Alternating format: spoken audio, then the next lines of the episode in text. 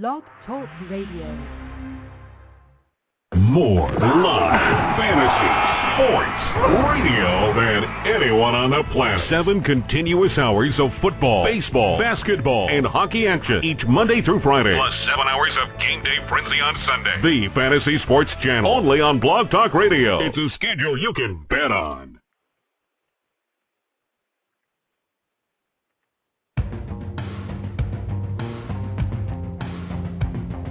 Conference championships are here in the National Football League. Plus, Louisville plays number one Pittsburgh. Find out our picks next on Red versus Blue.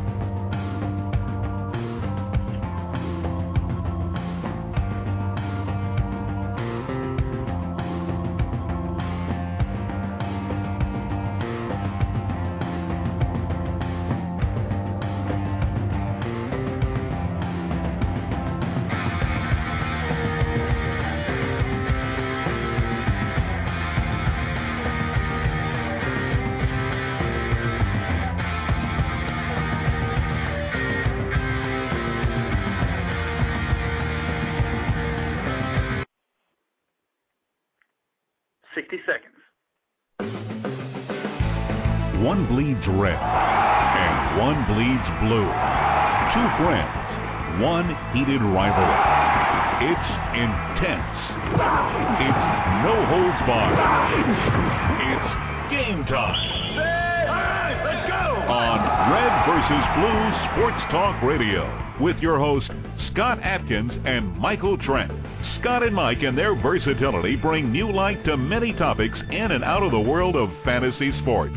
Guests can reach the show by calling 347-324-5404. Red versus Blue Sports Talk Radio, where Planet Red and Big Blue Nation collide. Let's hope they're still friends afterwards. Here they are, Scott and Mike.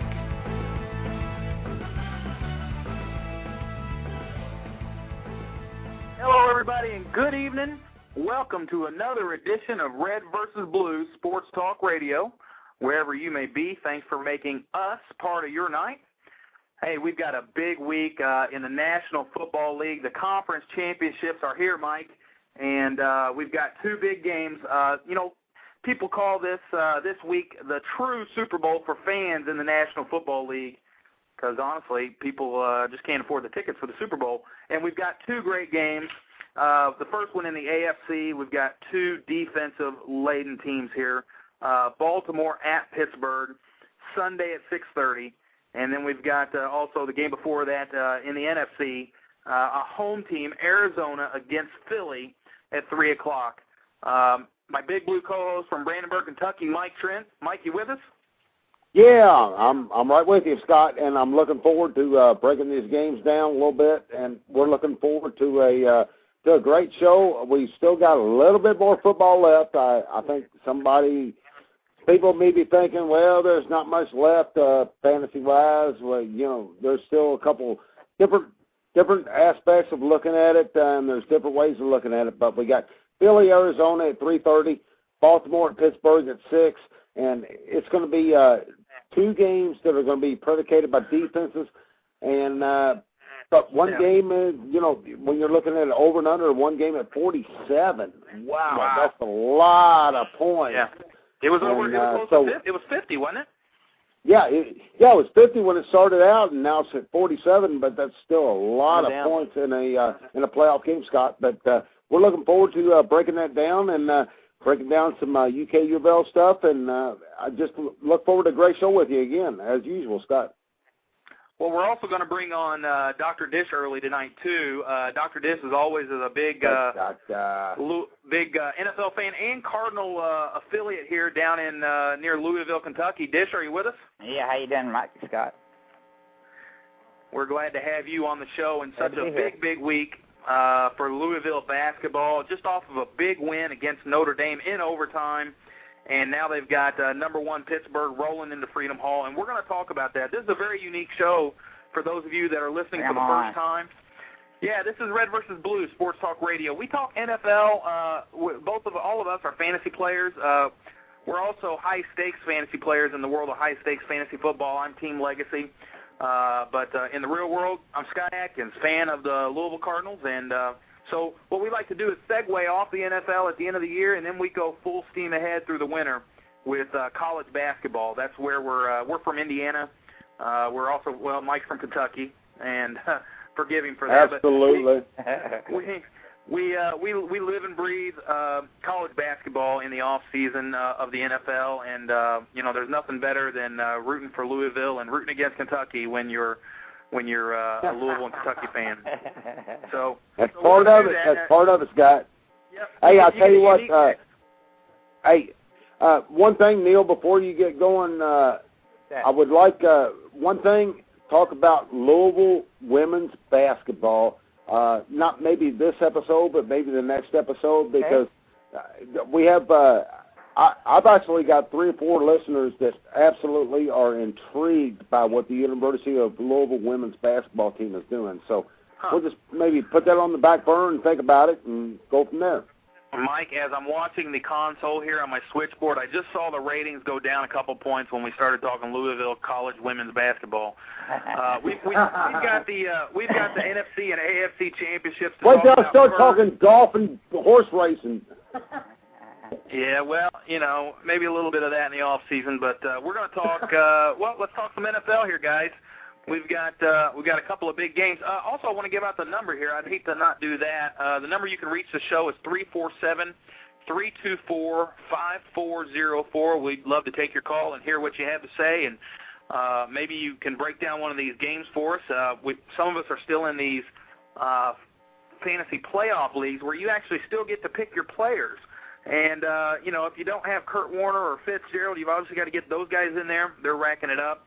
And, and let's start there this week. I think that was the biggest story of the week uh, in the National Football League. Uh, was Arizona Carolina. Arizona coming into this game as an underdog, a big underdog. Um, Carolina was the lock of the week by a lot of pundits, and I think you heard it on this show that Arizona had a pretty good chance of winning this game after the way they uh, played against Atlanta. And uh, look, 27 to seven at the half. They had it in. They had it in well in hand at the half. Uh, and the story here was Jake Delhomme, 13 for 34, 205 yards, uh, five interceptions, and a fumble. Uh, Mike, he couldn't seem to get it together. Arizona had his number all day, and and they just abandoned the run. Yeah, you know, it's funny. You get behind, uh, you get behind that quick. Of course, they scored early, and then uh, next thing you know, Arizona was just just demolishing uh, Delhomme and the run game, and one turnover after another. But the the thing that bothers me is, okay, you're down twenty seven, you're down twenty seven seven, and then it's like, well, let's drop back pass and see what happens. But when you're down 27 to 7, you know, two touchdowns, two methodical drives brings you right into the game. And they just totally abandoned D. Will and uh, Jonathan Stewart, and they left it on uh, Jake Delhomme to try to do some things that he wasn't capable of doing. It's it's kind of like I talked with you. Uh, I, I think it was midway midway through the uh, second quarter. It's like, okay, we'll see what they can do coming from behind in a playoff situation, and they they could not convert. They just could not get it done, and it, you know, it, it was a it was a sad thing. I mean, it looks sad from my standpoint. Uh, you know, on his birthday, on Jake Delhomme's birthday, and here he goes, uh, five turnovers, and not uh, not to mention the fumble, and it was a it was a bad situation. But is Arizona's defense that good? I don't know, Scott. What do you think? Arizona's defense is really coming together at the right time. Uh, that Cromartie kid, he's uh, he's healthy and he's and he's making that defense click. And then you've got a couple of leaders on defense, and Wilson. Uh, I know I heard Denny Green on the radio uh, earlier this week just saying that uh, Wilson was the the leader in the locker room, and and Adrian Wilson is a guy that you want to have uh, fired up, and, and and he's shown it. So I'm just curious why Carolina abandoned the run so fast. I mean, when when you're only going to give uh, D. Will 12 carries, and you're only going to give Jonathan Stewart three carries. These are guys that have carried Yeah. you all year on the ground, and uh, you know the game's not over. I mean, I know they jumped out, but the game's not over, and you can put together a couple of good drives. And uh, Arizona, I man, to their to their credit, they've been filling the gaps, kind of reminiscent of the Colts when the Colts didn't have a defense all year, but they got it together in the in the playoff stretch, and and Whisenhunt has this team humming. I, you know what, Scott? I, th- I really think Carolina just totally panicked, and uh, Fox. I, I cannot imagine John John Fox panicking, but I think the uh, I think the whole team just panicked. They looked across the field and they saw just a, a bunch of Arizona Cardinals that are that were very aggressive. John Fox is thinking, okay, well, no problem. We'll find Steve Smith downfield. Well, he wasn't available because of the coverage, and there were different things, and it just got them frustrated. And everybody knows it, it doesn't matter what you do. The more frustrated you get, the more panicky you get, the worse off you are. Instead of settling Yeah. back in to the thing you need to do, and they didn't do that. Well, and Arizona ran the ball. Hightower with 17 carries for 76 yards, and Edgerrin James chipped in for 20 carries. Uh, just kind of pushing it, 57 yards and a touchdown. The the story here on Arizona's side is obviously Larry Fitzgerald. Uh, eight catches, 166 yards and a touchdown. Dish, he's he's been absolutely unstoppable, and this week it sounds like he they get Anquan Boldin back. Yeah, I know. I, they're going to get uh, Boldin back, and uh, that's going to open it up. And the the hidden guy is uh, Steve Breaston. I mean, you know, they sit there and start keying on uh, Fitzgerald, and uh, Boldin comes back, and they're like, okay, well, we got to go. We got to key on Fitz. We got to key on Boldin. Next thing you know, here comes uh, Steve Breaston. So, you know, Yeah. you got an experienced quarterback like Kurt Warner. He's been there. He's done it. He's done it. He's won it. I mean, he he's held that Lombardi Trophy above his head, and that's what uh, Fitzgerald was talking about uh, a couple days ago. He's held that trophy above his head. We want a guy like that on our side, and so there's a lot of different options that can open up. And next thing you know, I mean, it wouldn't surprise me to see him go to uh, maybe Fitz three or four receptions, Boldin three or four receptions, uh, Steve Breaston a couple, and then Hightower 100 yards rushing. I really see this game being well over the 47, but we'll talk about that here in a little bit. But I think it's going to be a great game, Scott. Uh, I mean, it's it's just a it's it's a wonderful uh, it, it's a wonderful time of year to be watching these kind of games and uh, seeing Yeah. these teams progress at the way they're doing. Well, as fans, we all love it, and this is this is this is the time. And I wish they would have had a game on Saturday and Sunday. I don't remember them doing both championship games on Sunday. I always thought they did one on Saturday and one on Sunday. So I don't know what's going on there. Yeah. Maybe I just have. No, they they, they did them. They did both of the uh, uh, conference championships. They've been both on Sundays, and I don't like it because I got to work. But the bottom line is, it's uh, you know they, they've done them both on Sundays, but I don't remember when they backed the time up the way they have this year. One at three and one at six thirty. That that's a little different. Three four seven three two four five four zero four. You know, I got to mention this in the chat room. We've got a lively bunch in here today. We got Shoden, I'm uh, telling you. one of our one of our favorites, uh, a Tennessee native and a and a Jets fan in the in the house. He's thinking Philly's going to win. We've got a newcomer in Walkie, 33. Uh, it looks like a, a Pittsburgh and Philadelphia uh, battle royal has broken out between uh, Walkie 33 and Swag Team. Uh, Swag Team's pretty confident that uh, the Eagles are going to win the uh, win it all. It's McNabb's uh, McNabb and Reid's turn. Uh, and we've got a couple others in here. It's uh, it's a lot of fun. If you get a chance to come on and join the live chat, uh, there's a lot of uh, there's always a lot of action going on in there, and we talk uh, throughout the show, and, and we can get some of your comments on the air. Uh, Well, I'll tell you what, Scott, real quick, Yeah. uh, real, real quick. I'm watching. Uh, I'm looking at uh, Swag Team and Walkie. A lot of fun, and uh, it it brings me back to what I was uh, hearing on the uh, Jim Rome show the other day. Pittsburgh, Philly. What about a Pennsylvania Super Bowl? I mean, these guys uh, would they not go at it or what? I mean, they're they're talking on chat room now, and it's kind of kind of kind of easy, kind of laid back, but could you imagine Pittsburgh, Philly, and the Super Bowl? Woo! Yeah, yeah, and these are both uh, these are both um, Pennsylvania guys, I think too. So uh, you know, anytime you get them in the same room, it's going to be a, it's going to be a dogfight. So Uh, again, the number is 347-324-5404. We're going to break down all the NFL games uh, this week, and we're going to break down the pivotal matchups uh, in college basketball, Louisville and Kentucky. Uh, we've got big games uh, for those guys this week and uh, big games that they had this week. And talk about a memorable game, uh, Jodie Meeks with that 54 points. We're going to talk about that uh, for Kentucky fans as well. Uh, Arizona Carolina was a good game, uh, you know, for the first half, and then you just you just saw it set in. The reality set in that it was not Carolina's day, and and Arizona was going to pull off this miraculous feat. And this week, uh, they're a four-point underdog to Philadelphia who had a game against the Giants, and and you know we've seen the Giants all year round. Uh, they've won with defense. They've won with a, a punishing ground attack. And when they lost Plaxico, I, I, I was I was worried off the bat that that was going to be the dagger, mm-hmm. uh, so to speak, for the Giants. And and Dr. Dish, I think you can comment on this. Plaxico was pretty solid last year. He he was he was pivotal pivotal for the, uh, the the Giants playoff hopes last year. They went to him over and over again, and when they lost him, they just weren't the same team. Yeah, I mean that's I kind of played it, figured that too, because he was their big third down guy downfield too. He's a big downfield threat too, and he he, he they pretty much Eli just had to throw it up there, and him he'd go get it, you know. Yep. Uh, it's hard to defend a guy that big too. That's a, well, nobody stepped up to uh, to give Eli that weapon. You had Kevin Boss, you had Amani Toomer, and you had uh, who was his backup there? Uh, I don't even remember his name, but he didn't he didn't ever uh, pose a threat.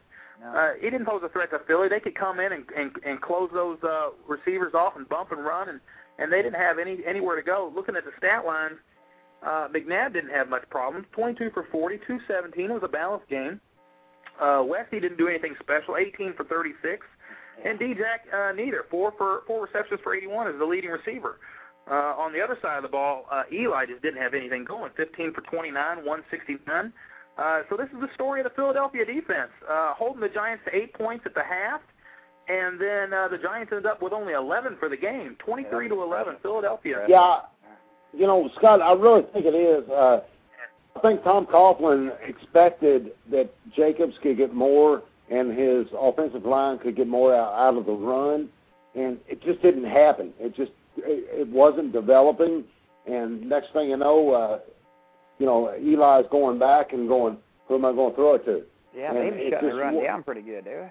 Yeah, they sh- they shut it down uh, uh, big time, and uh, it it was just one of them things to where maybe the scheme of things when you, when you go in with a game plan and it doesn't work, well, maybe at halftime he should have, you know, gone back and done something different, but then again, Philly's defense is pretty tough. I mean, it's smash mouth. I mean, defense wins games, and in this time of year, it's it's coming to the forefront. Well, and got they, management coming stepping forward now and addressing some of these problem players they're having on the team. You know about uh, they're keeping them from you know from. I mean, they want the they want a team to become a team to gel and and play as a as a group instead of instead of being just a, a game's all about me. You know. Right, and they but they all want uh, they all want Plaxico back except for uh, Tom Coughlin. Well, but it sounds yeah. like he is coming back, so I don't think that's even a question anymore. I think he he is coming back, and uh, you know that's that's what Eli has to have. It's it's it's Eli's fallback pillow. It's Eli's safety net. when when you only have Domenik Hixon out there to scare the uh, scare the opposing defense, you know it's not going to get that's the job. That's not much. Yeah, that's not much, if, if and I totally agree. Out there too, you know that's what. And I, I, I totally agree with what you guys are saying. Uh, you know, it's one thing to have Plaxico out there, and it's totally different when he's not out there because that that that just instead of uh, five, six, seven in the box, you got nine in the box going at the running back. So that's what they had. That's what they had. Yep. Three four seven three two four five four zero four is the number to call in. Uh, and when I look back at that game, uh, you know, Akers does his job and kicks the field goals. He does that every week. From from Louisville, yeah. Louisville. Uh, but uh, I tell you what, uh, McNabb continually got the first down uh, through the pass. He had 12 first downs through the air, uh, and and when you're getting that done, that's uh, that's moving the chains. And and I know they got a, a play that got him down near the end zone, and and then McNabb punched it in early in the game, and that kind of set the tone and said, okay, this is this is not going to be a game that the Giants are going to just roll over and win like they have so many before, no matter if it's at home or not. Uh, Dawkins had a strong game. Uh, he had eight tackles on the day. Uh, Asante Samuels uh, had the big interception. He's been a difference maker, Mike. You know, the, the guy was a, a proven winner. Yeah, there's no doubt about it. He he gets things done, and uh, he knows when he knows his spot and where he needs to be and what he needs to do to make things happen. Uh, the one thing about the Philadelphia Eagles, um, I cannot stand Philadelphia, but in in all the NFL because in in in the city of Philadelphia, when you win, you lose. when you lose, you really lose. I mean, that that they booed Santa Claus, and, and it's just it's the worst city in the world to coach in. But this guy kept his composure. He benched McNabb and said, "Okay." Ever since that benching of McNabb, and wasn't necessarily a benching? Maybe it was just a gut check. And ever since that, that team has rallied, and it's not just Coach Reid, it's not just Donovan McNabb, it's not just uh, you know uh, the rest of the players. They've they've all done it together, and uh, they've they've come together and made made things happen, and that's yep. kind of interesting to watch. Just out of the NFC, just like what uh, the Giants did last year. So I'm going to have fun watching it. I'm trying to remember when did that interception uh, of Samuels happen? Did it happen early in the game? Uh, because I know I heard that he uh, in the second half he missed the first defensive series because he had to go into the locker no, room. No, it, it happened in the first half. Yeah, first Okay, because he had to go into the locker room to get fluids through an IV, and then he returned on the next series. And uh, man, the guy, you know, he's a difference maker. Yep. He is. Uh, you know, the, also the, the Eagles defense, they came through and they stuffed Manning on fourth and one late, and then they the next series they came back and stuffed Brandon Jacobs on fourth and two. And when you do that, that's saying, okay, defense is going to define this game.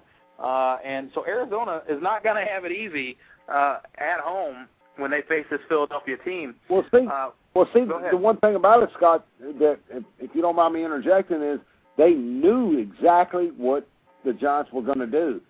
Now, when they go play Arizona, that could be a little bit different because who could who knows what's going to happen? It could be a play action with uh, Hightower to, uh, and then a play action to Boldin or a tight end coming out coming out of the backfield.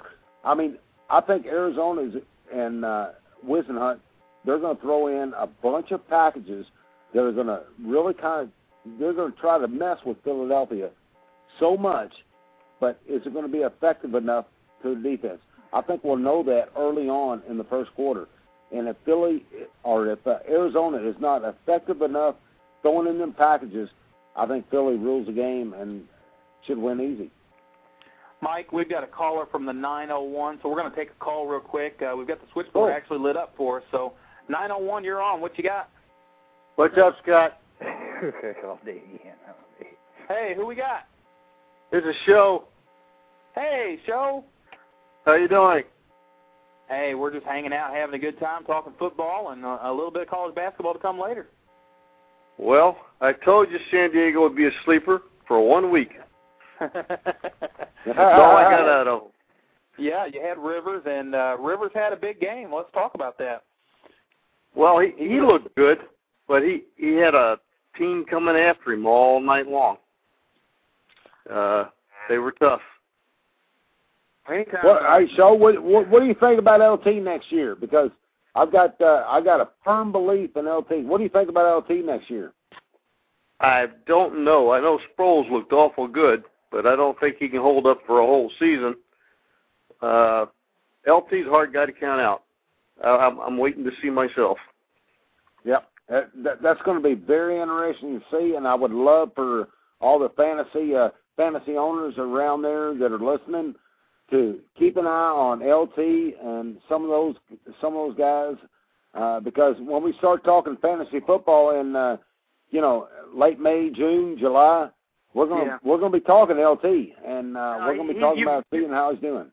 You've got him in a dynasty league and hyperactive, and you're wanting to know whether to deal him or not. And, and uh, you know, I think it's the right move to get rid of him now. So, look look at this uh, look at this San Diego team. Only I mean, it was a pretty close game through halftime. It was 14 to 10. Uh, Pittsburgh was ahead. It was really anybody's game at halftime, and you only have 11 carries. It, your running back gets you 11 carries for 15 yards all day. Okay, that's where you need LaDainian Tomlinson. You're not gonna you're not gonna win that game in Pittsburgh without LT. I think we we should have all seen that coming. I think most of us did, but Rivers passed for 308 uh, yards show and three touchdowns. So you got uh, you got a good respectable game out of out of your fantasy quarterback. Well, going into this week, I've got Mason, I've got Hines Ward, and I got Feely. And that's one of the reasons I'm pulling for the Eagles. I don't have anybody with Arizona, and I want to get rid of them. Well, I haven't looked at the actual standings, but I think you have to have uh, one from each to have a chance to uh, to get in that money, unless. Uh, I, I well, you know, I don't know. And This this early in the game, I, I guess it's not that important. But if Arizona wins, you're you know you're going to be hurting for sure. Oh yeah. Yeah. Well, Arizona, uh, not Arizona, San Diego. Uh, let's look at the stat lines here. Chambers four catches for 72 yards, not much. Gates five for 59, and and Vincent Jackson, Mike, uh, he was a sleeper on a lot of teams. He had that long one for 40 yards, but he only finished the day for two catches, 49 yards. So yeah, he's he's he's good for yeah he's good for about one good long one, and that's about it. But uh, I think once this uh, once this team gets retooled and uh, gets together in uh, July next year, they're going to be dangerous. I, I really believe San Diego's going to be very dangerous because Vincent Jackson has proven himself this year. Yeah, they just Man. couldn't go to him enough the other week, uh, last week. Yep. But uh, he still, I think, he just played that TD. I think. Right. Yep, that's pretty much all they did. And, and Pittsburgh, man, they just uh, they just kept handing it off to, to Fast Willie. 27 carries, 146 yards, and two touchdowns. He was a guy that I wanted to put on my team just because you know you got Pittsburgh uh, defense carrying the way, and if you have that Super Bowl guy uh, that's different from a lot of teams. But you look at his track record going into this thing, and it just wasn't impressive at all. Um, No. So to see him do that against San Diego, I almost think that you know uh, the guys that put Fast Willie on there, they're, they've got a leg up on the competition right now. Roethlisberger He's coming alive when he needs to. Roethlisberger didn't do much, 180 yards. He did enough. He managed the game and, and kept uh, them, but they had a big second half. And and the the second half team in, uh, that we saw from Pittsburgh, it, I think, is the team you're going to see this weekend uh, play Baltimore. You're going to see the best of uh, best of both of them this week. It's going to be a defensive dogfight. These two teams, Mike, they hate each other.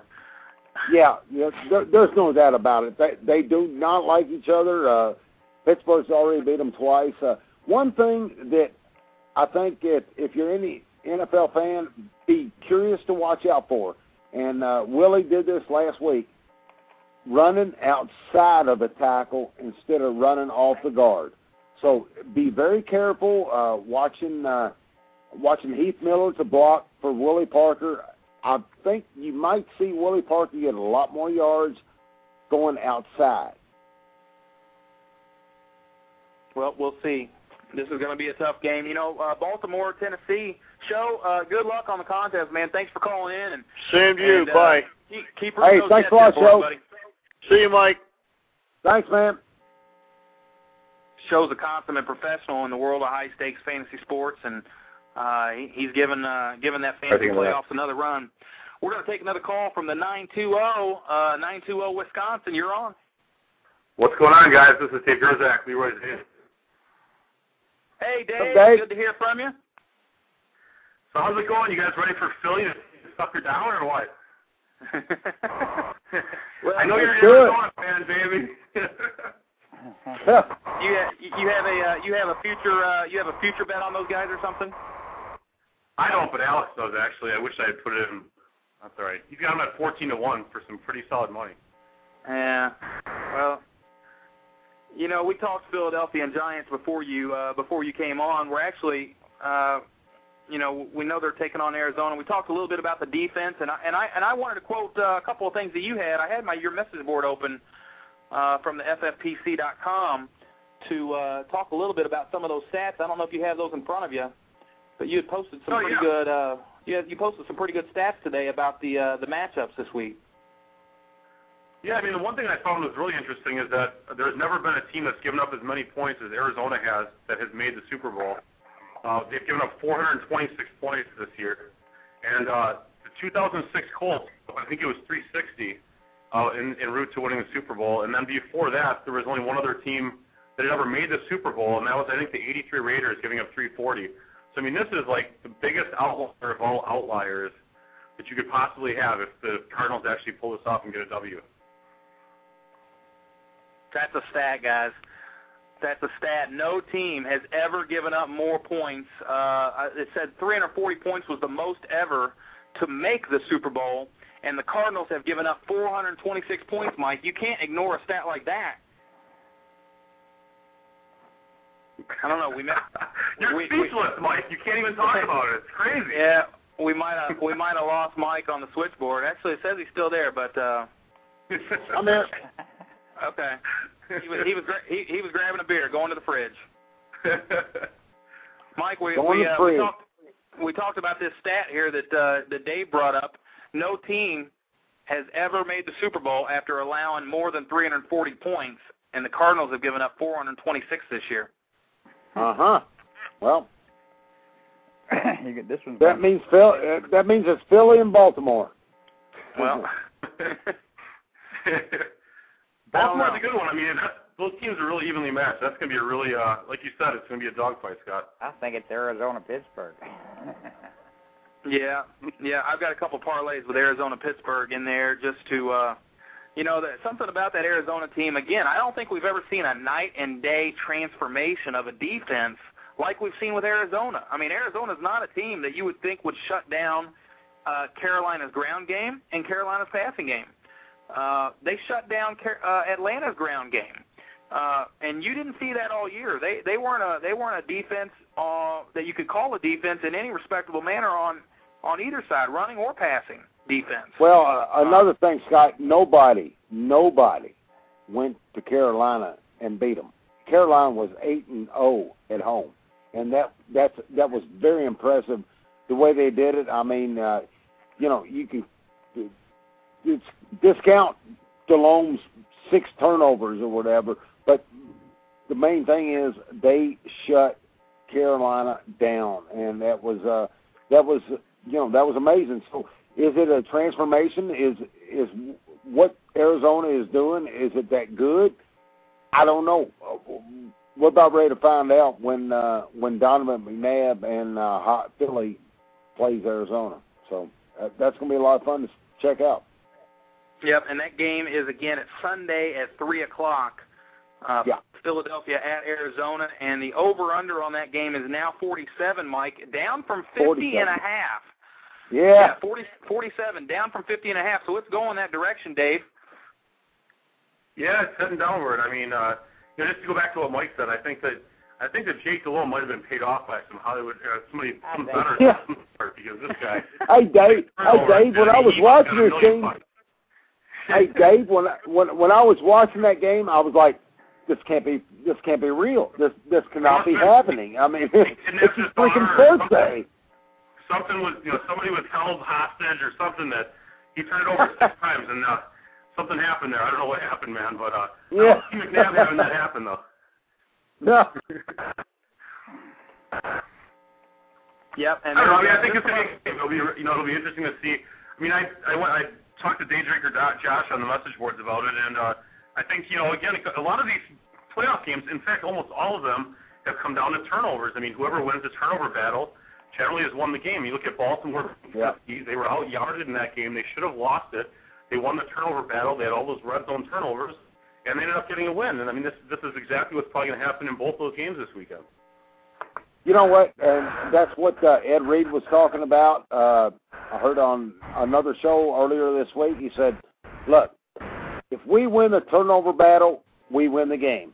And that's just cut, dry, and simple because they have enough confidence. Believe it or not, in the rookie Joe Flacco, they have enough confidence in him that if we win the turnover battle, we win the game. So, and- and that's Well- that's, that's funny to say, but it's true. Dave also posted some pretty other uh, some other interesting stats here on the on his message board, theFFPC.com. Uh, since 1970, home teams are 50 and 26 in conference championship games. And then we saw uh, since 1983, home dogs are one, two, and one against the spread in the conference finals. Uh, favorites are 21 and 9 straight up in NFL championship games. And let's see, the total is 18 and 14 over the past 15 years. So kind of kind of in the middle there. Nothing really yeah, uh, nothing really uh, glaring. Uh, what else did I see that was so uh, There was alarming that here? Super Bowl. There was that um. There was a stat when the team that knocks off the defending Super Bowl champions is like 0 and 9 against the spread or something like that.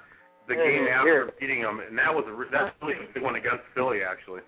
Yeah, that would have been go. Philly against Giants. Yep.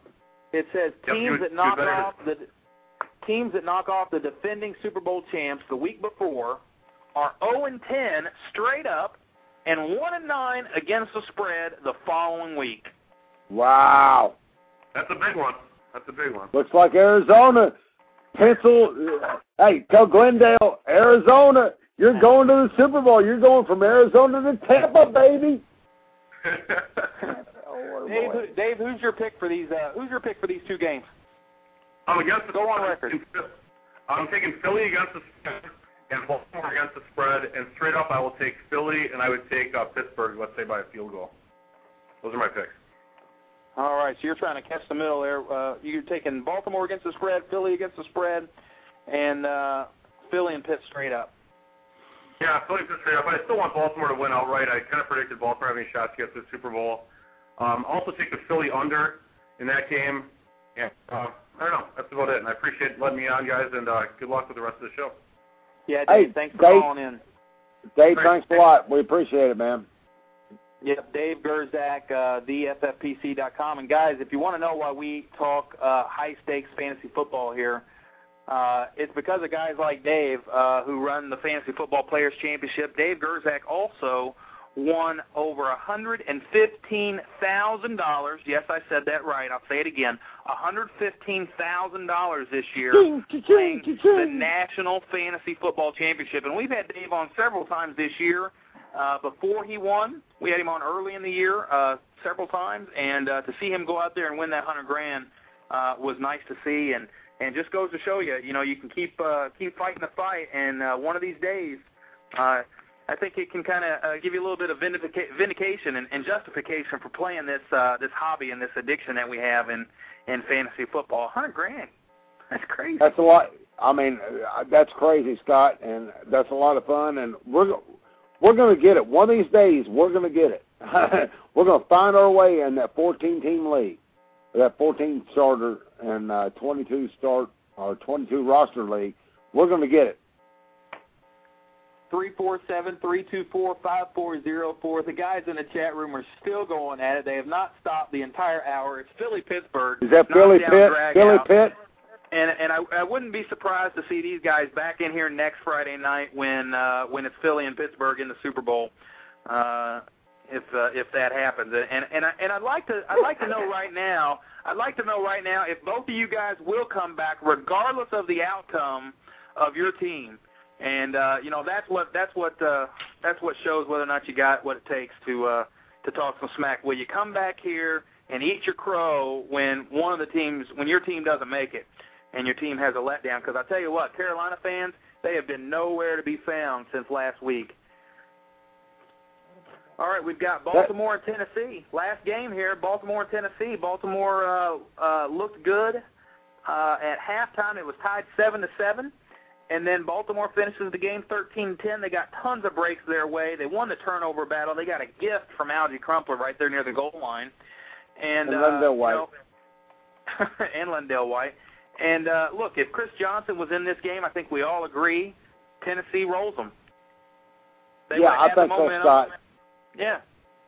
Yeah, I mean, th- there's no doubt about it. Uh, Chris Johnson was uh, running with aggressiveness. Uh, that, I mean, he couldn't be stopped, and he was catching the ball in the backfield, and he was a definite monster. But uh, you know, there's something tells me that Baltimore would have taken care of that anyway. But uh, it's, you know, it's hard to tell. Hindsight's 2020, but. Uh, Baltimore took advantage of the situation that Chris Johnson was out, and uh, so they, they Yeah. made it happen, Scott.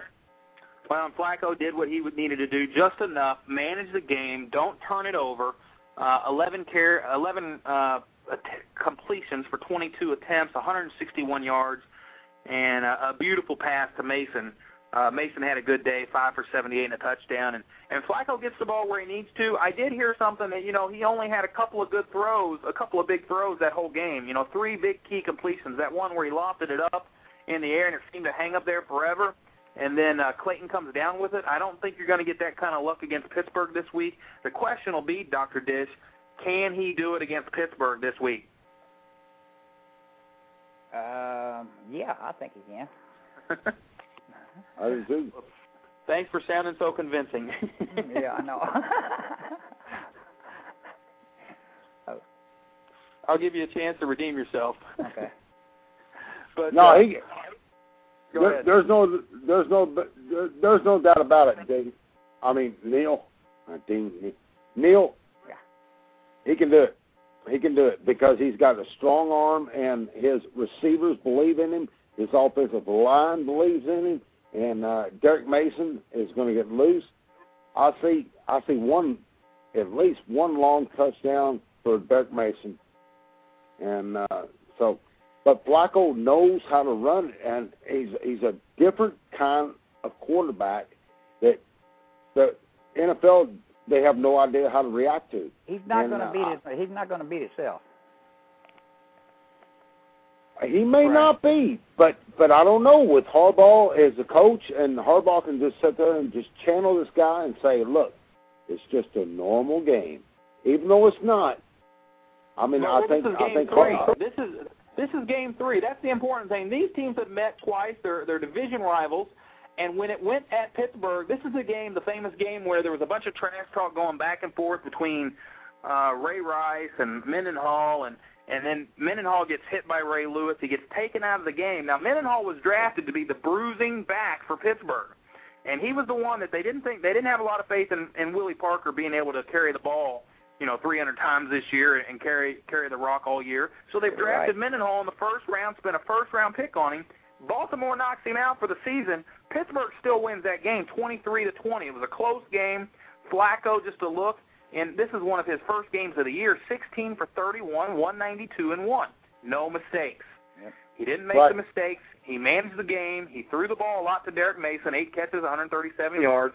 He got McClain to pound it away. He got McGahee to pound it away. Pittsburgh got a defensive touchdown in that game. I, I, I do remember uh, Flacco fumbled the ball there, uh, and so they, they that's not. Uh, I think it was a Flacco fumble or a handoff or something there. They uh, they, they they had a fumble and a recovery for a touchdown. Pittsburgh did, and they only won by three points. And without that defensive touchdown, then you had Santonio Holmes play that was just fantastic. He got away from him and uh, and he broke Ed Reed's uh, ankles there for a minute and got past him too. Uh, Uh, that was week three, and that was a three-point game. And we go Yeah. back to this other game just recently, week 15. That game was won 13 to nine. Yeah, they got So- one last second. No, they Yeah, and, and look at Flacco that game: 11 for 28, 115, and two picks. So he didn't look as poised, and there wasn't a receiver stepping up and making any plays that day. wasn't that without McGahee? No, McGahee. Well, McGahee had six carries. Le'Ron had 23 carries. They gave they gave it to Le'Ron pretty much most of the game. Yeah. Uh, I don't see much else here. Uh, Roethlisberger went uh, 22 for 40 for 246, but uh, Roethlisberger made the difference when he went 7 for 11 on a 12-play, 92-yard drive. Um, you know, I don't know. Uh, you know, if, if Flacco plays again like that, well, they're not going to win the game. You know, but uh, it, it's one of those things that hey, that was a 13-9 game, and he played that bad, guys. He played that bad, and they only won by four points. I totally agree with Dave. It, it's going to come down to uh, turnovers.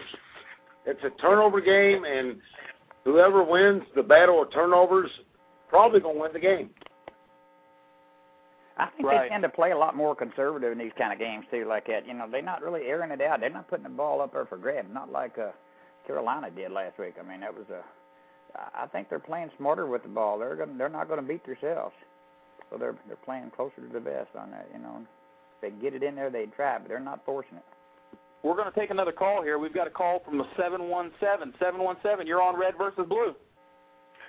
Hey guys, it's Walkie. How are you? Walkie. Walkie, what's up, buddy? Not too much, man. the- Calling from PA here, man. One of the chat room warriors, and this is uh this is the Pittsburgh fan, right? No, Walkie's actually a Cowboy fan. He's just an Oh. Eagle That's hater. my dog. He's Pennsylvania. He's an Eagle hater, though. I shouldn't say that being from the state of Pennsylvania. You know what I mean? But uh, that's my that's, that's my true feelings. I'm pulling for the Steelers. I like to see the Steelers win it here. Um, um, I think the Arizona Philadelphia game is going to be an interesting matchup. Uh, Philly had their way with them the first time, but um, and they got some momentum going into this game. But on the road out there, where the weather's a little bit warmer, well, it's a lot warmer, obviously. But uh, I think the Cardinals played in played exceptionally well last week. I mean, they impressed me uh, going into Carolina and just dismantle and uh, a very solid Carolina team who's been good all year at home. Well, it was surprising to all of us, man. I don't think there was anybody in the room that uh that, that saw that coming. Although, you know, we played the we played the underdogs in our parlay last week. If you would have listened to our show, uh you could have hedged your bet uh for nine thousand dollars. We we said take all underdogs uh in your parlay. We said take your two take actually we said just to recap, and we're not bragging here, but we we do want our listeners to know uh that we we we we we back up what we say here. We said take Baltimore and Philly uh, parlay for twenty bucks to win you a hundred, and then we were so confident that that parlay would hit. We said take that hundred dollars and put it on a four-team parlay with all the underdogs. Since you've already got two knocked out, if you get one more to win, then you may be able to hedge. And, and Pittsburgh was the last game, so that was going to be the hardest one to win. And so when all three won, hey, we just sat back and we hedged and we walked out winners. Uh, you know, it was Yep. just one of those weeks where the underdogs, man, they came through. But uh, we're, we're gonna try. We're gonna try another go at it this week, Walkie, and, and if you want to stick around, and, and we'll get your picks as well. Absolutely, uh, and I will say this, Scott. You know, if you don't mind me mentioning this, do you actually? I know you guys were mentioning this earlier. I think if Chris Johnson stayed, stayed in that game last week, I really, I think Tennessee truthfully would have won that game. Me I mean, he was just killing them. I mean, really. I mean, I, which surprised me, you know, against a, Yeah. an outstanding Baltimore defense. But usually, uh, guys like that that have, you know, well, I mean, him with his incredible speed and cutback ability, those type of runners are usually more, most effective against fast defenses. You know what I mean? Because a lot of times these quicker defenses they tend to over pursue, over pursue the ball quite a bit. You know. Yeah.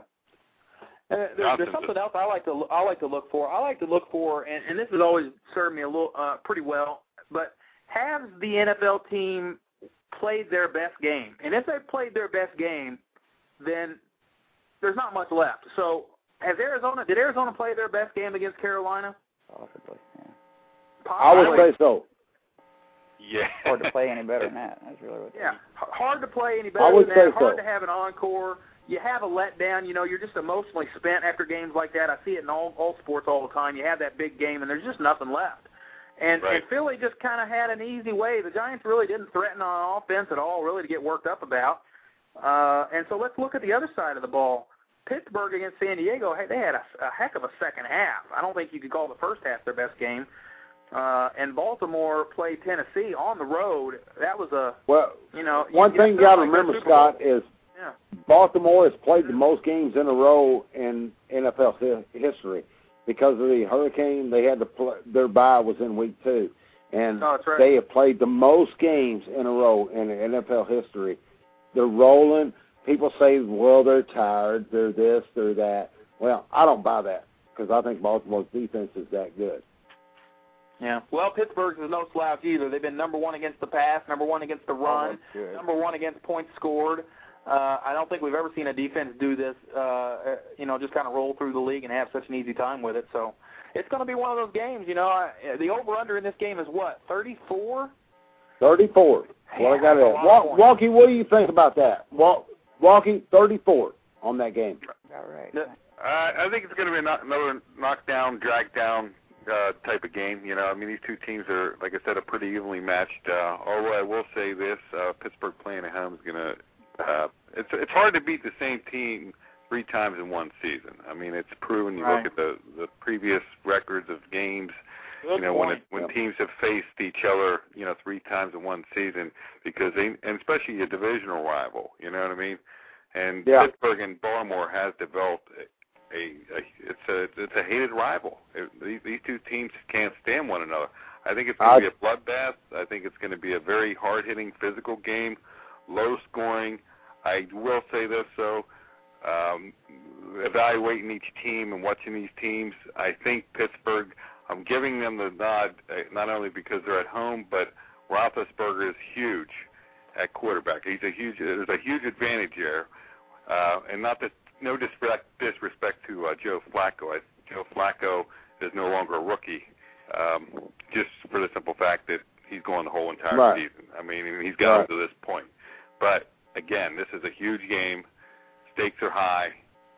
They're going to be coming after him, and he's managed the game fairly well at this point. But I, I think again, I'm going to give the Steelers a nod here just because of Roethlisberger. I mean, he's he is a money quarterback, whether you like him or not. I mean, the guy's sure. What from what I'm seeing, I don't know if you guys read the numbers on him, but he's the winningest quarterback in the first five years of his of, of his career, like any quarterback. Neil, Neil, what do you think about it? I think it's going to be an awfully good game. I got to give the edge to Pittsburgh again myself. I just think at home and playing as good as they are right now, they they seem to have Willie Parker back healthy, and I think that's been their missing piece all year. You know, for I love Baltimore's defense, so I mean, I don't. I think you're going to have to come out and beat them.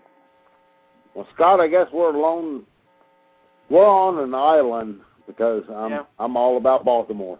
well, I, I, I'm kind of just like uh, I'm kind of like Dave, I like Baltimore against the spread, just because I, I like six points in that game. But I'm going to take Pittsburgh for the. I think Pittsburgh will have the win uh, at the end of the day. But I, I can't turn down six points in a game that's going to be that cold of weather.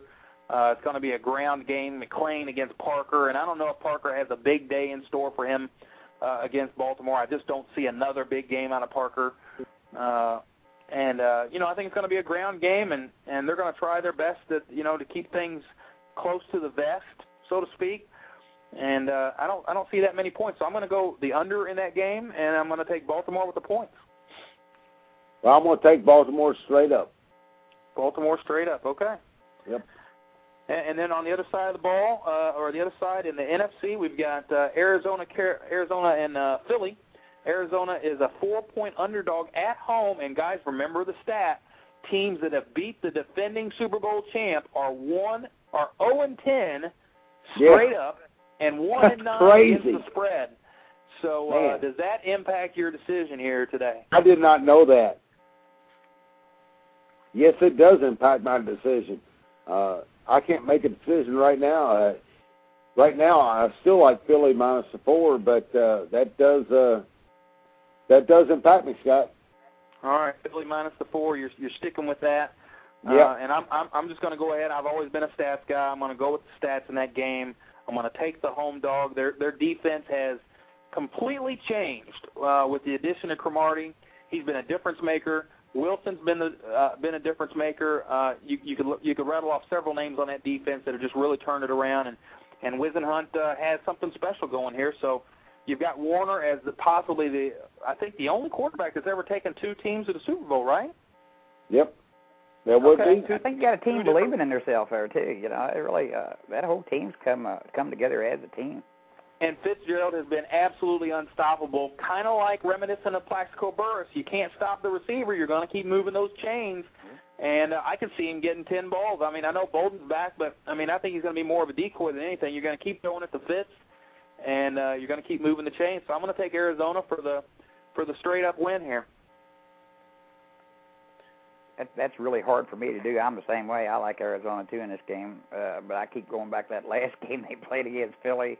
I, mean, I think they got beat like 48 to three or something. Yeah. It was Well, just throw that out. Philadelphia, Philadelphia played to a tie against Cincinnati, so that's the regular season.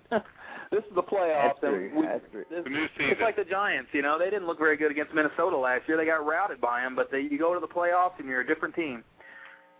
Walkie, who you like in this game? Uh, I like the Cards getting the points. Um, being a, you know, like I said, I'm not a big. I don't root for Philly. I don't like Philly, and um, I think obviously they're coming in on actually a high note. They've been playing extremely well, even though they've been very fortunate to get to this point. I personally don't think they belong here. Um, you know, thanks to uh, of course Tampa Bay and Chicago losing, that kind of opened the door for Philly and, and just Yeah. gave them momentum. And then of course they take their fresh their aggression all out on my Cowboys and, and spanked us pretty good. So, but I, I think the whole key for Arizona guys, and I don't know if you guys agree. I mean, the defense has definitely uh, played, ex- you know, extremely well lately, um, especially with Wilson and Cromartie. Uh, but I think on offense, I think the running game, if they can establish that running game, and it seems like they're getting, they're putting more emphasis on that, and they're getting back to that. James has been running kind of with a chip on his shoulder. Mm-hmm. I think that's only going to open things up, you know, uh, because if you don't have that running game working, then it, obviously they become one-dimensional, you well, know, and even though they're hard to match up with, you know. But good. I to- I totally agree. I mean, they've got to establish some semblance of a running game because one thing about James, he was kind of he was kind of upset about three or four weeks ago. He said, "I'm not a blocker. I didn't come here to be a blocker." And they started giving the ball. And Whisenhunt is he's kind of a genius in, in his own sort of way. So uh, I I see him uh, getting uh, James involved and uh, Hightower involved but I don't think it's going to be enough. Yeah, I think if they can keep from turning the ball over and they can keep their offense on the field like they have in these past couple of games, and they and they all they do is keep the opposing team's defenses on the field.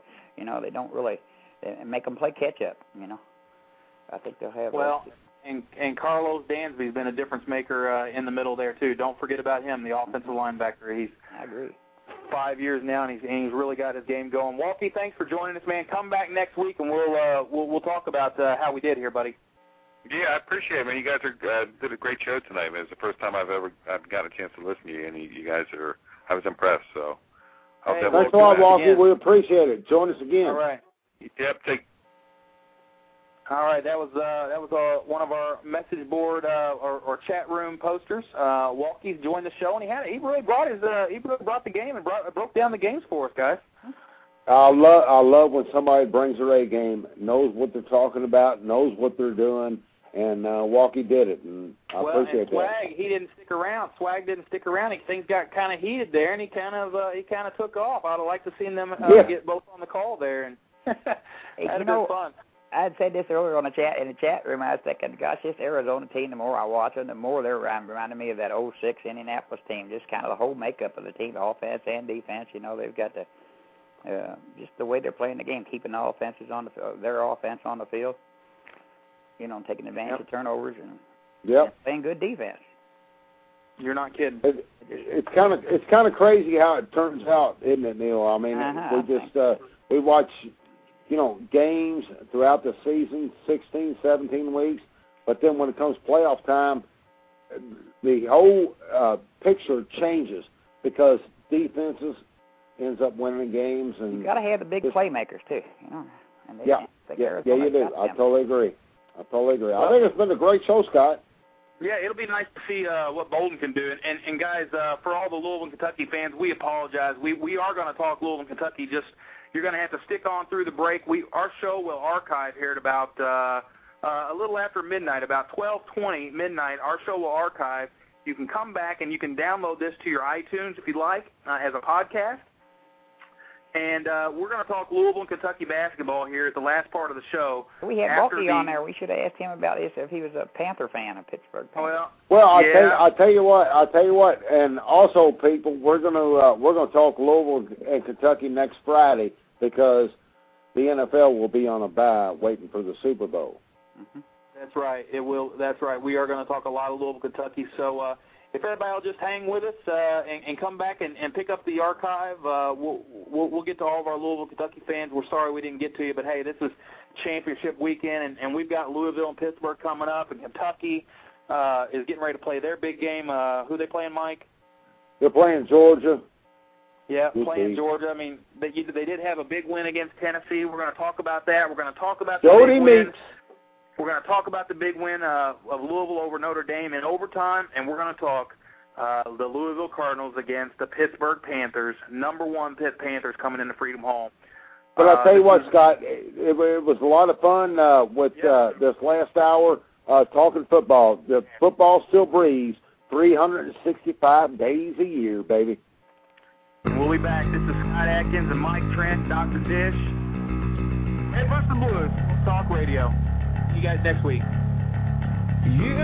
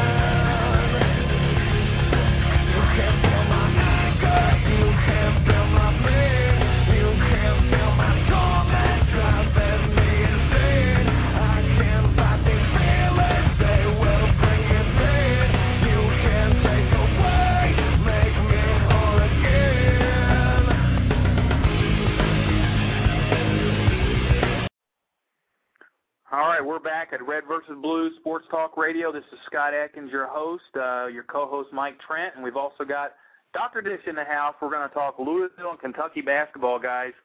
Uh, that was a great show on the NFL, but let's let's let's talk college basketball. Louisville uh, this week, had, well, in the last week they've beaten two ranked opponents. Uh, they beat Villanova, and uh, they beat Notre Dame back to back. So they've got two big wins, and they're they're they're they're going for their third straight win against a ranked opponent this week. Uh, Six o'clock p.m. on ESPN against number one and undefeated Pittsburgh at 16 and 0. In the uh, hall. Yeah, in Freedom Hall. It'll be a sold out crowd. I wish I could be there. I tell you, uh, we've got a thing going on here. Uh, I've, I've I've got some stats here. I, I've actually broke down this game, and uh, you know the first thing you got to talk about when you when you're talking about Pittsburgh is you you got to talk about DeJuan Blair, the sophomore center. Um, he he went for 23 and 15 against St. John's. He's a six foot seven, 265 pound uh, forwards play center. They really don't have a true center on the team, but they play that big a physical basketball in the Big East. Uh, he's shooting 60% from the field and averaging 13 rebounds per game. The candidate for the Big East Player of the Year for sure.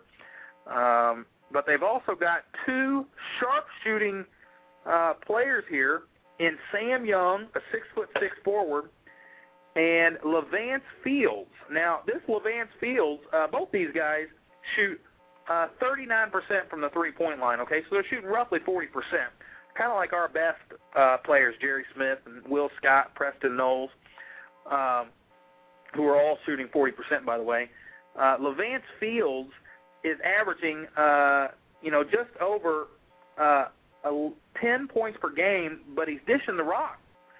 He's dishing the rock. He's averaging, uh, what does it say here, 4.7 assists. Uh, is third in the nation in assists. So, oh, I'm sorry, it's 4.7 assist to turnover ratio. 4.7 assist to turnover ratio is third in third in the NCAA, or leads the nation. 4.7 assist to turnover leads the nation. I'm sorry, and third in assists. Okay, that's just uh, that's just amazing.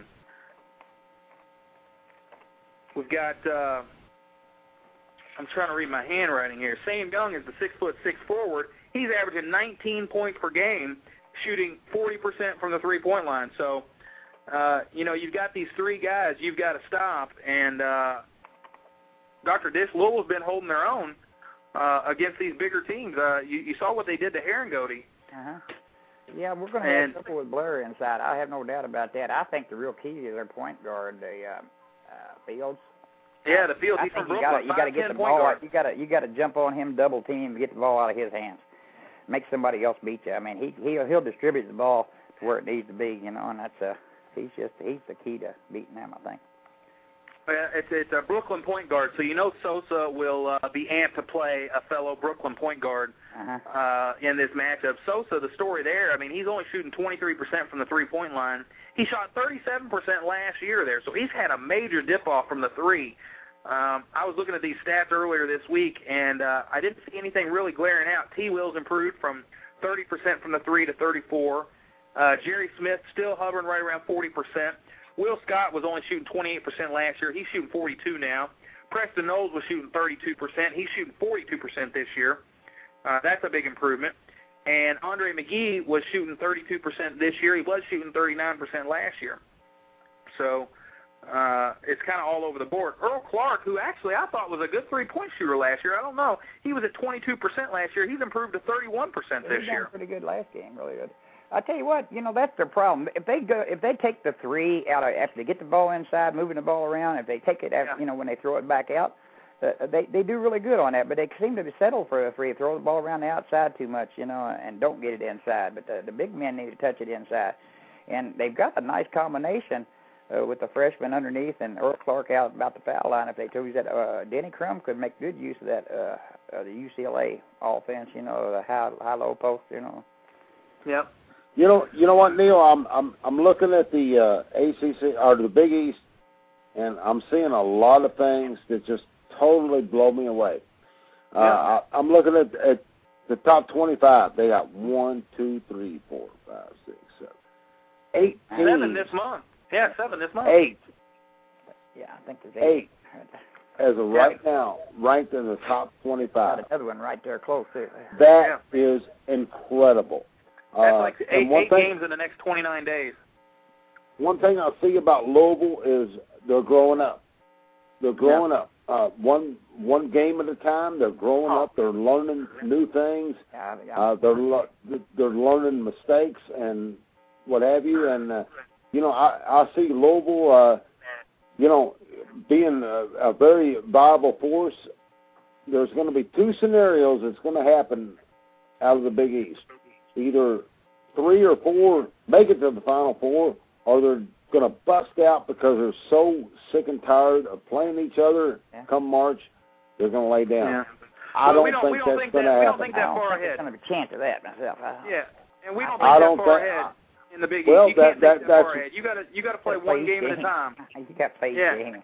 One game at a game. time. What a cliche! What a cliche! You sound like a you sound like an athlete, Scott. Well, Come on not now. In the Big East, and I One mean, game all, at a time. Come yeah, on. All the teams know this. You you got to win your home games. You've got to win your home games, and that's what I really like about Louisville. They won their first two on the road in conference this year Yeah. at Yeah, uh, out, and- out Florida and Villanova. But then they come back home, and luckily they handled uh, in overtime. They handled. You could just see Notre Dame wearing down at the end of that game. You know, I think they only used like seven players or so, and I think Louisville developed about ten or eleven. Well, the one thing about it, you never want to go against Rick Pitino in overtime Yeah. because you're done.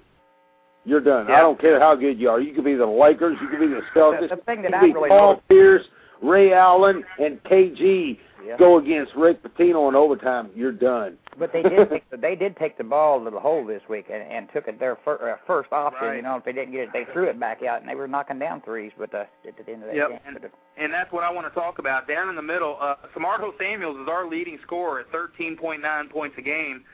Uh, Earl Clark's uh, Earl Clark's right there behind him, uh, and then you've got T. Will, who's had a big improvement uh, at 12.3 points per game, but primarily in the rebounds. T. Will has been a difference maker. He's averaging a full two more rebounds. He averaged seven last year. He's up to 9.3 this year, and his assists has improved. Everything's improved about T. Will's game.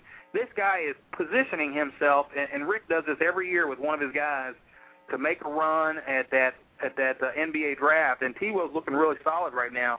Uh, nine rebounds a game, 12 points a game, five assists a game. He's, he just had a, a the game he had was just incredible. 24 points, 16 rebounds, eight assists, three steals. He was just filling up the stat board, and uh, and he was just everywhere the other night. It was just a fantastic game. I've watched that game two or three times now.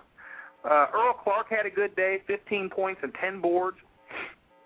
Samardo had 18 points and six rebounds. Jerry Smith, three of four from the three-point line. McGee played tenacious defense, and then Terrence Jennings, Dad, uh, three blocks, key blocks late in the game. I love seeing. We said one of those freshmen have to step up, whether it be Swopshire or Jennings, and Jennings played the best game of the year so far. we're going to need him in this Pittsburgh game too. I mean, they have got a lot of muscle. They got the they got a Pittsburgh has been for the past five years have been a a team full of Adrian Dantley types. You know, they just they're, you know, they're I, like I, I saw that on the you know? I saw that on the message board, Neil. You know, you talk about uh, guys having a lot of uh, Adrian Dantley type uh, Hmm? physique and this this and that, but he does, he does. Yeah, do you guys uh you guys you you know who DeAndre Liggins is, Mike? Yeah. That's point guard. Do I know who DeAndre Liggins is? Absolutely. Well, I, I, I thought it would be good to mention that uh, it was Jennings and Liggins in their uh, uh, they were recruiting. you know who Jodie Meeks is? They were rec- they were recruiting uh, Who now? target. Yeah, against uh, you know in the semifinals last year of their national uh, of their national championship game.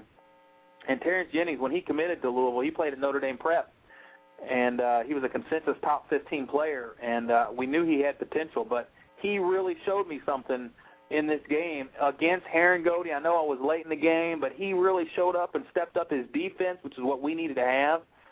And uh, Sure.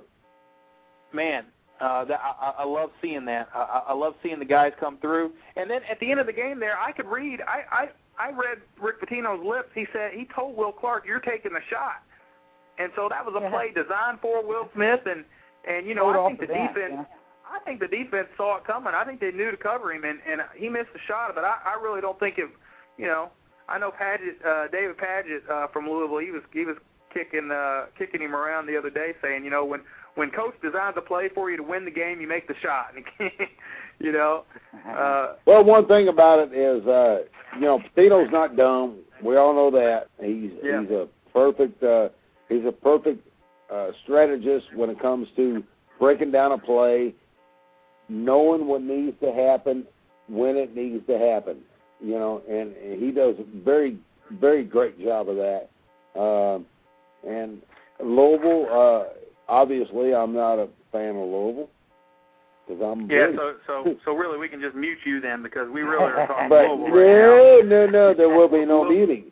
We'll, we'll But, talk uh, but- here in a little while. They're they're, they're kind of on the back page of the sports section right now, and we're talking Louisville. But as number one but but I watch I watch the game as a fan, and uh, I, I'm always having a fun time watching uh, Louisville as a fan, and uh, they they've got a lot of good things going. I mean, the momentum. The momentum is going, and uh, it's going to be fun to watch them uh, against Pittsburgh, and that, that's going to be a lot of fun because. Go ahead. Pittsburgh's the team that beat Louisville in the Big East uh, tournament, Tournament last year. and uh, that's the team that remember Bob Knight was real high on Pittsburgh winning it all. He was at Yep. he was his their Yep. pick, and they went out in the tournament to Michigan State in round two and and didn't get it done.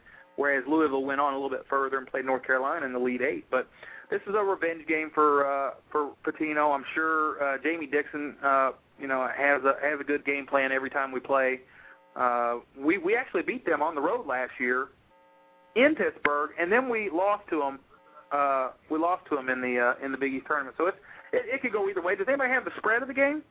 I haven't seen it yet. No, they don't. They don't release it until tomorrow morning, day of the game. I wouldn't Well- be surprised if they don't have Louisville favored by a point. They or have the two. game. You know, they I would say- six points against Notre Dame. Six and a half. I. No, I, w- you know what, Neil? I I, I would say uh, Pittsburgh probably about one two point favorite. It could be. I mean, you know, it could be. I just said I I'm wouldn't gonna, I'm gonna guess if Louisville. I'm gonna guess Louisville is a three point favorite. Yeah, I would. I wouldn't be surprised to see that No. at. Well, if they Okay, are, so I'm Mike, taking what are you, what are you Pittsburgh. saying? You're, you're, you're thinking Pitt's a favorite by uh, two or three points? Yeah, Okay. yeah. I'd, I, I'd say Pitt be On a one neutral two court, point I'd say it'd be right. You know what? No, no. You know, I saw some press the other night. You know, they this is this is still a Louisville team that a lot of analysts are picking to win it all, and they saw those la- those last two games, ranked games, and uh, you know you've got to be you've got to have everything clicking to go in there and win a road game. In the They Big were East. nose hair away from getting undefeated beat now. by Kentucky, for God's sake. And Kentucky's not even ranked. Yeah. Come on. Pittsburgh, has, Pittsburgh hasn't won In Freedom Hall. game yet. Pittsburgh hasn't won a significant game yet. They won at Georgetown, but we saw what Tennessee did to Georgetown, and we know how bad Tennessee is after the other night. You know, so they're nothing don't have to any really guards. get excited about. How about Jodie. Meeks, baby? Jodie Yeah. Meeks, baby. Unreal, wasn't he? Unreal. Go On. This is, fire. This is He, your he was in one of of those. Larry Bird zones. I know he's what great. It's great to see a player. He was on fire, and you know it was such a it, it's such a great uh, attribute to the uh, Kentucky tradition when uh, Yeah, yeah. you know he, he he didn't know what to say, didn't didn't know how to Oh, react. I, I, I don't know. then- if you, you got to give him a lot of credit for that, but I, I give a lot of. Uh, I mean, a lot of that was due to the no defense from Tennessee. I mean, they had time, but they just them freshman guards just couldn't. They weren't on him. He was wide. Jodie Meeks was shooting from 24 feet out, Yeah, he was wide open on shots. so many shots. They're just like set shots, like in practice. You know, they were. then Dan, Issel, Dan Issel called him from uh, Colorado. Said, Mhm. uh, you know, he gave him a voicemail, and uh, Jodie Meeks called him back, and Dan Issel said, "I watched that game from Colorado. I loved it. I love what you did. You broke a record. You broke a great record, and uh, let's go celebrate. Let's go celebrate it in March." Well, that was a 20-point win against Tennessee, and on too at Tennessee, so that was a big Yeah. win for Kentucky in that win. Yeah, and on the other side of it, though, Neil, the, the SEC is weak. The SEC is very weak. It's nothing like the uh, the There Big isn't any East right now. are there? There don't seem to be any standouts in there. But uh, a win is do well good, and you know it, it's going think, to help. Say, this is that time of It's year gonna when, build- when they're developing the chemistry and stuff, and really getting into their conference plays. And Oh, it's gonna build confidence. You know, and knowing their role. I mean, you know, so I think. Yeah, it, it, it's going to build confidence with uh, Jodie Meeks and uh, Patrick Patterson, and they're they're going to let D'Angelo uh, Liggins. I mean, these, these guys are going to come in and they're going to make things happen. It's just going to take time, and you know, these, it's, these it, it's are going to be it's right going to be a long, hard road. I hold off the, uh, and, you know, you can see like Jodie Meeks coming to the forefront here. Now a lot of teams are going to play. You know, you're going to have to develop some other shooters because they're going to double team him now.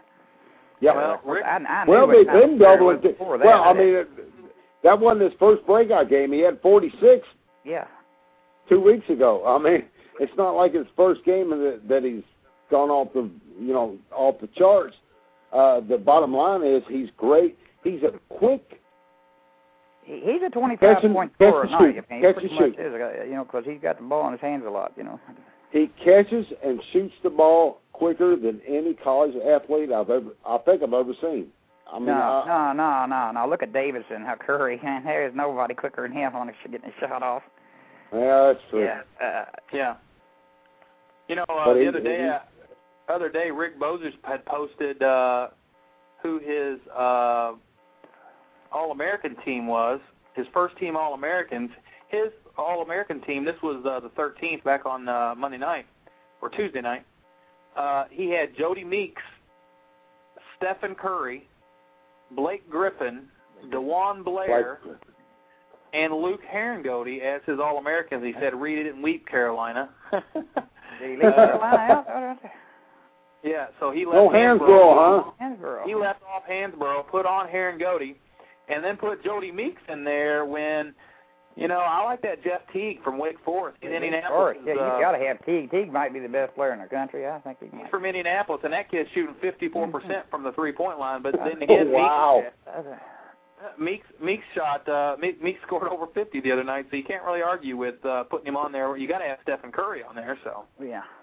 Yeah, but how Griffin, can you there's no way you how, leave how can you Griffin keep out. Hansbrough off? How can you keep Hansbrough off, right? I don't think Wow. really, really on.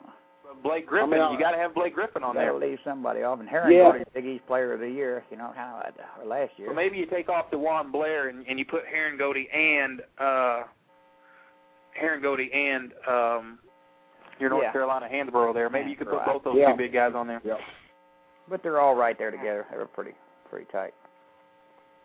There's some good players out there this year, and we're going to get to see a bunch of them, Scott. And it's uh, uh, I mean, I if you look I at got the one thing. I, gotta I, I got one the thing I want to bring up. What? Um, Jon Gruden fired. Oh, couldn't believe it. Couldn't believe it. What do you think about that, guys? Uh, it was a little little unexpected after seven years, but uh you know it's the it's the meltdown. They didn't they just they didn't go to GM, so it sounded like a standoff. The GM, uh, you know, the owner came down and said, "Hey, we got to do something," and uh he didn't he didn't he didn't he didn't say uh, the right answer to that owner. So the owner said, "Well, I got to get rid of both of you." So he got rid of not What do you only think the about owner, Neil? the, the coach. Well, I think I was more surprised with the Denver firing, you know. But I mean, a team teams kind of get stagnant like that, you know. I mean, Indy was kind of at that point. They're playing with the same team they won in '06. I mean, a few add-ons here and there, but basically the same team, you know. And Can't lose your are last 18. four. You got to bring on some young blood in these games, you know. And you got to change okay. something, you know.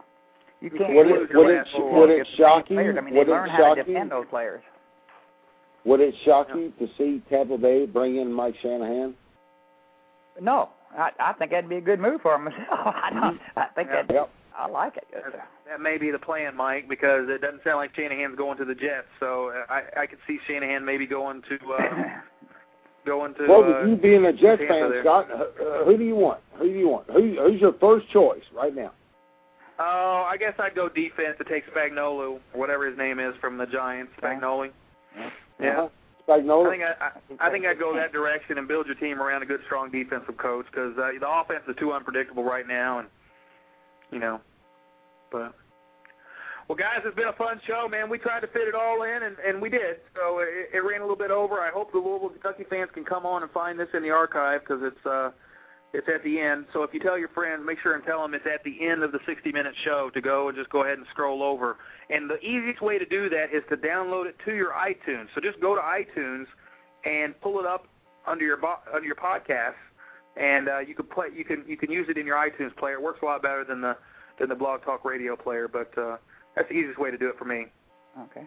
But uh, guys, it's been Sounds a fun good. show, and uh, we're, we'll we'll do it again next Friday night, and there'll be a lot more to talk about with uh, with Louisville, Cards. Kentucky. That's for sure. So. Uh, Go Big Blue, Neil! all right. Red versus Blue Sports luck, Talk Mike. Radio, and uh, we'll see you guys next week. That's got. All right, thanks, guys. Bye.